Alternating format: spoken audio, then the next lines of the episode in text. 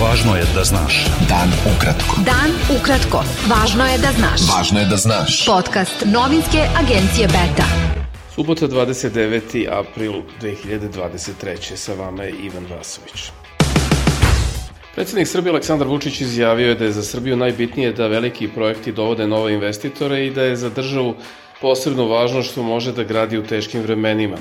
Na otvaranju deonice Moravskog koridora od Pojata do Makrešana, dugačke sedamnaest kilometara, Vučić je ocenio da će taj autoput biti značajan za sve ljude koji iz Beograda budu išli na najposećenija turistička mesta.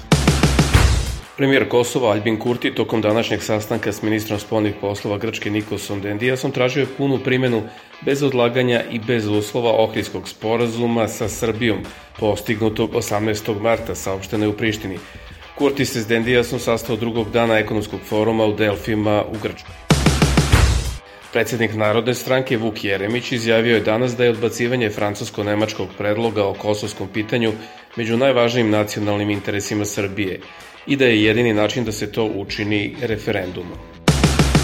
Više opozicionih partija i organizacija osudilo je napad u Novom Sadu na aktivisti i aktivistkinje gradskog odbora stranke Zajedno, političke platforme Solidarnost i omladinsko-studentske akcije O S A i pozvalo nadležne da promptno reaguju, nađu i procesuiraju počinioce.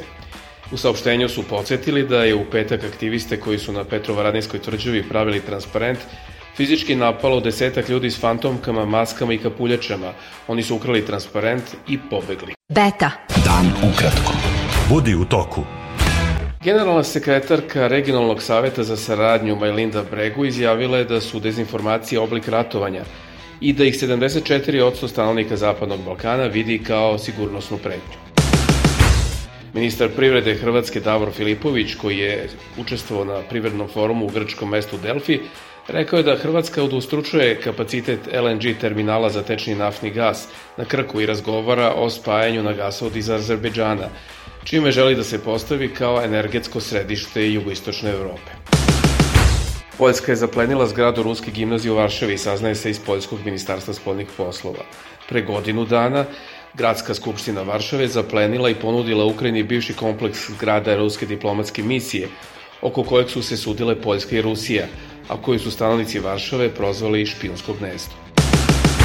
Obavešteni zvaničnik ukrajinske vojske Andrij Jusov izjavio je da je više od deset naftnih rezervoara kapaciteta oko četrdeset hiljada tona uništeno danas u luci Sevastopol na Krimu.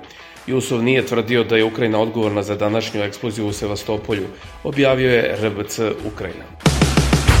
Poglavar Rimokatoličke crkve Papa Franjo zahvalio je danas Mađarima na tome što su primili izbeglice iz Ukrajine i pozvao ih da pomognu i drugima. Papa je tokom drugog dana posete Mađarskoj, koja je podigla ograde na granicama da bi sprečila ulazak migranata, u crkvi Svete Jelisavete u Budimpešti razgovarao sa izbeglicama i siromašnima. Srpski teniser Dušan Lajović plasirao se u treće kolo Masters turnira u Madridu, pošto je pobedio Kanađanina Feliksa Ože Alijasima sa šest dva, tri šest, sedam šest.